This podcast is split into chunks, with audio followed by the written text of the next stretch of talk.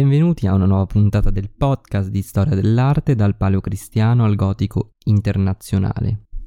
In questo episodio noi continueremo il nostro percorso all'interno della pittura gotica andando a parlare di uno dei più importanti artisti della storia dell'arte medievale che eh, fa da cerniera tra XIII e XIV secolo. Stiamo parlando, probabilmente alcuni di voi l'avranno capito, di Giotto che vive a cavallo della seconda metà del 200 e della prima metà del 300. Di lui abbiamo pochissime notizie biografiche precise, ma eh, quello che eh, possiamo dire con relativa certezza è che era originario di un piccolo borgo nei pressi di Firenze e che proveniva da una famiglia di possidenti terrieri. Si sa poco anche della sua prima formazione, si ipotizza infatti che cominciò eh, ad andare in bottega molto giovane, già a partire dal 1280 quando aveva poco più di 10 anni, quindi pensate molto molto giovane, e si dice che fu allievo di un altro grandissimo pittore dell'epoca, Cimabue. Su questa informazione quasi tutti gli storici dell'arte sono abbastanza d'accordo. Quello che però è sostanzialmente una bufala o comunque dobbiamo considerare una leggenda senza alcun tipo di fondamento, è come abbiamo già detto il racconto tramandato dalla tradizione per cui Cimabue si sarebbe reso conto dell'abilità straordinaria del giovane Giotto vedendolo disegnare una delle pecore che stava pascolando. Quella della pecora però non è l'unica leggenda che ruota attorno alla figura di Giotto. Si dice infatti che sarebbe stato capace di eh, realizzare una circonferenza perfetta a mano libera e questa informazione è talmente circolata nel corso del tempo, che venne inserita anche nella biografia redatta dal Vasari, il grande biografo degli artisti. Ora, anche qui noi non sappiamo se questo fosse vero, ma queste due leggende raccontano di un artista, di un pittore che già all'epoca tra i suoi contemporanei aveva riscosso un enorme successo proprio per le sue grandissime capacità pittoriche. Ma torniamo a noi. Abbiamo detto che Giotto eh, nasce a Firenze, ma eh, già a finire degli anni 80 del 200 è a Roma, mentre negli anni 90 lo troviamo in Umbria, in particolare ad Assisi, dove partecipa alla decorazione della chiesa superiore della Basilica di San Francesco. Successivamente lo troviamo a Padova, dove si occuperà di affrescare la cappella della famiglia Scrovegni. Negli anni seguenti Giotto girerà per la penisola, tra Roma, Firenze, Napoli e Milano, e si dice addirittura che sarebbe stato persino ad Avignone. Di questo soggiorno però non abbiamo tracce documentali, quindi non possiamo anche qui sapere se si tratti solamente di un racconto, di una leggenda o se invece magari ci sia qualche fondo di verità. Già a suo tempo Giotto, come abbiamo accennato prima, era considerato tra i grandi nomi della pittura, tanto che sia Boccaccio che Dante lo citano ed elogiano nelle loro opere rispettivamente nel Decameron e nel Purgatorio all'interno della Divina Commedia. Quindi immaginate la fama che già da vivo doveva avere. Da un punto di vista stilistico Giotto rappresenta un punto di rottura rispetto alla precedente tradizione medievale di origine bizantina, in quanto l'autore toscano nelle sue opere si va a ricollegare agli esempi dell'antica tradizione classica. Al centro di questa rivoluzione del linguaggio pittorico troviamo eh, un uso rinnovato del colore e del chiaroscuro, l'introduzione di una nuova forma di prospettiva, una maggiore attenzione ai volumi e alle fisicità dei personaggi, il tutto tutto fa sì che le sue opere raggiungano un nuovo e mai visto livello di verosimiglianza. In questo percorso di rinnovamento stilistico si vede l'influenza che ha su di lui Cimabue, infatti proprio seguendo l'esempio e il solco tracciato dal maestro, i corpi di Giotto tendono a perdere quel velo di rigidità, ripetitività e convenzionalità che erano stati caratteristici invece della tradizione precedente e guadagnano invece in vivacità ed emotività. A questo si aggiunge poi un ruolo rinnovato del paesaggio, che grazie a un maggior grado di dettaglio, all'utilizzo di architetture per arricchire gli sfondi e a una nuova, come abbiamo detto, prospettiva che permette di dare maggiore profondità alle opere, ecco che il paesaggio, lo sfondo diventa un vero e proprio protagonista dell'opera.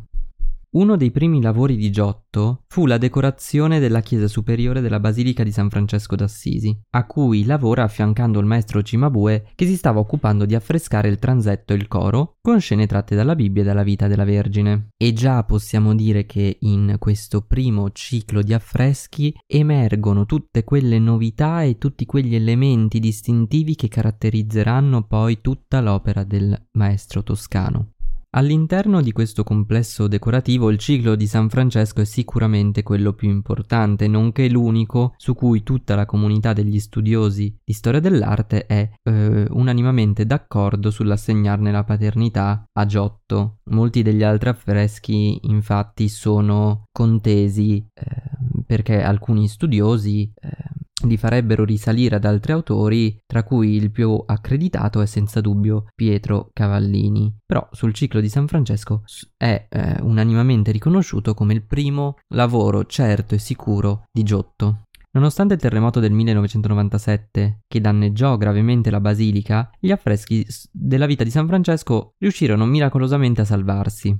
così come vennero in buona parte risparmiati dai problemi di conservazione del colore che colpirono altre opere come ad esempio la crocifissione di Cimabue. Tale ciclo, che si compone di 28 uh, eh, scene affrescate, si trova lungo le pareti perimetrali della basilica, ad esclusione del lato dell'abside, e sono posti in ordine orario a partire dal transetto di destra. Tratto caratteristico di questo ciclo di affreschi è l'utilizzo raffinato del chiaroscuro, che collabora a conferire una rinnovata plasticità e fisicità alle figure. Le varie scene sono tutte inserite all'interno di un'architrave a mensole e cassettoni, sostenuta da colonne tortili corinzie. Sotto questa fascia di affreschi troviamo poi, sempre dipinta, una riproduzione di una sorta di tendaggio appeso a dei ganci decorato a motivi geometrici. Una delle scene più famose è sicuramente il dono del mantello,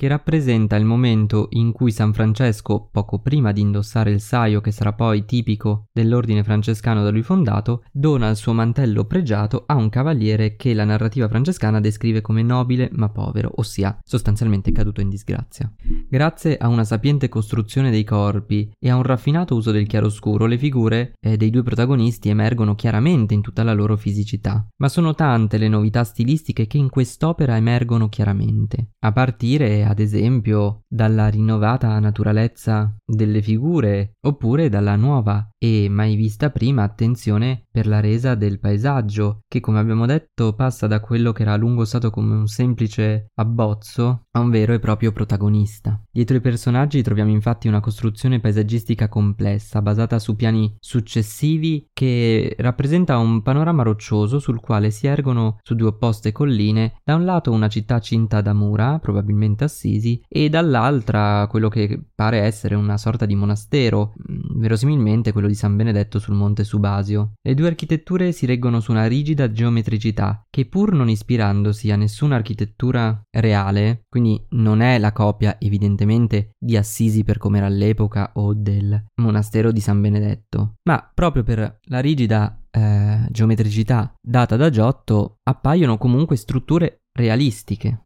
plausibili. A fare da riempitivo troviamo un cielo di un blu brillante che si inserisce tra i due pendii e collabora a portare lo sguardo e l'attenzione dello spettatore verso i protagonisti in primo piano, dove troviamo San Francesco, che è centro indiscusso della scena, e che si pone proprio nel punto di incontro tra le due diagonali del, dell'opera. A conferire all'affresco un ulteriore senso di naturalezza c'è il cavallo, che occupa il lato sinistro del primo piano, a fianco al santo, e viene rappresentato in un attimo di normalità, in, un, in una scena di quotidianità, infatti sta brucando dell'erba. A causa del tempo, dell'umidità e della decisione di aggiungere alcuni dettagli a tempera, questo quindi non, non ha permesso a questi colori, a questi dettagli di amalgamarsi con l'intonaco, lo stato di conservazione generale non è il massimo. Certo non terribile come quello che possiamo osservare ad esempio nella crocifissione di Cimabue, ma i segni del tempo si vedono e si vedono tanto.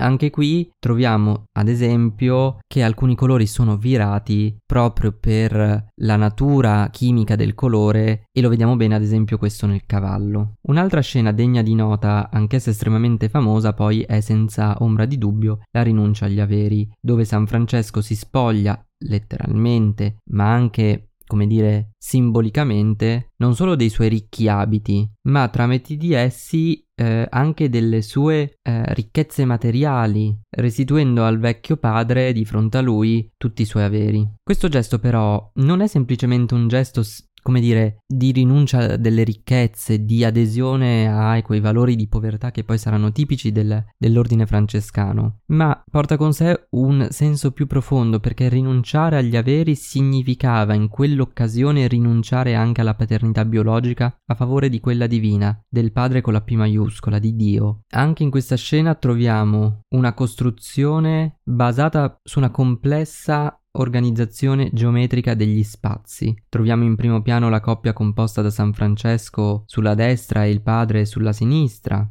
il santo eh, poi nel suo gesto di rinuncia agli averi materiali alza le braccia verso il cielo, andando in questo modo a sovrapporre il suo gesto con una delle diagonali del dipinto. Anche lo sguardo di Francesco, rivolto verso l'alto, a cercare con gli occhi il Padre Divino, che spunta nel cielo vicino all'edificio sulla sinistra, rappresentato come una semplice mano benedicente. Siamo ancora in un periodo in cui non si è esattamente stabilito ancora come rappresentare Dio. La questione della rappresentazione di Dio è sempre stata molto complessa e a lungo artisti, teologi si sono arrovellati per cercare di trovare una soluzione a questo complesso problema. E una delle strategie che viene messa in campo, che avrà un certo successo, è proprio quella di rappresentare Dio solo attraverso la sua mano. Quindi noi in questa scena troviamo nel mezzo del cielo, vediamo una mano nell'atto di benedire ed ecco che tramite quella mano l'artista stava rappresentando l'essenza di Dio. Dall'altro lato rispetto al santo troviamo il padre di Francesco che con un braccio regge le vesti che il figlio gli ha dato, mentre l'altro braccio viene trattenuto, forse per evitare che dia sfogo a un gesto violento da un personaggio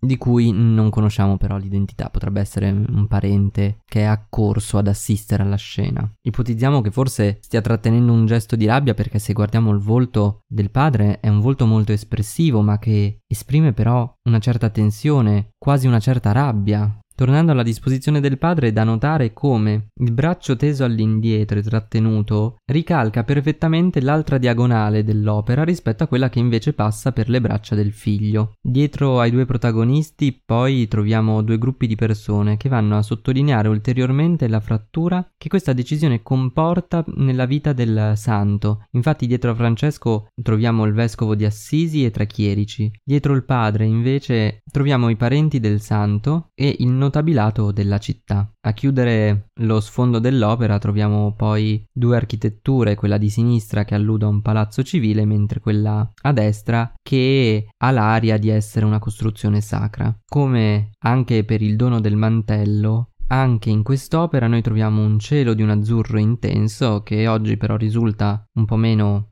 vivace perché si è andato a rovinare nel corso del tempo e eh, che fa da fondo a tutta l'opera.